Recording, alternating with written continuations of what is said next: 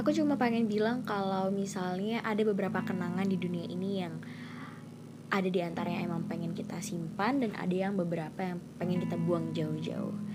Di podcast ini teman-teman bisa dapetin hal itu semua. Kalian bisa memilih untuk meninggalkan atau bahkan menyimpannya rapat-rapat. So, selamat mendengarkan.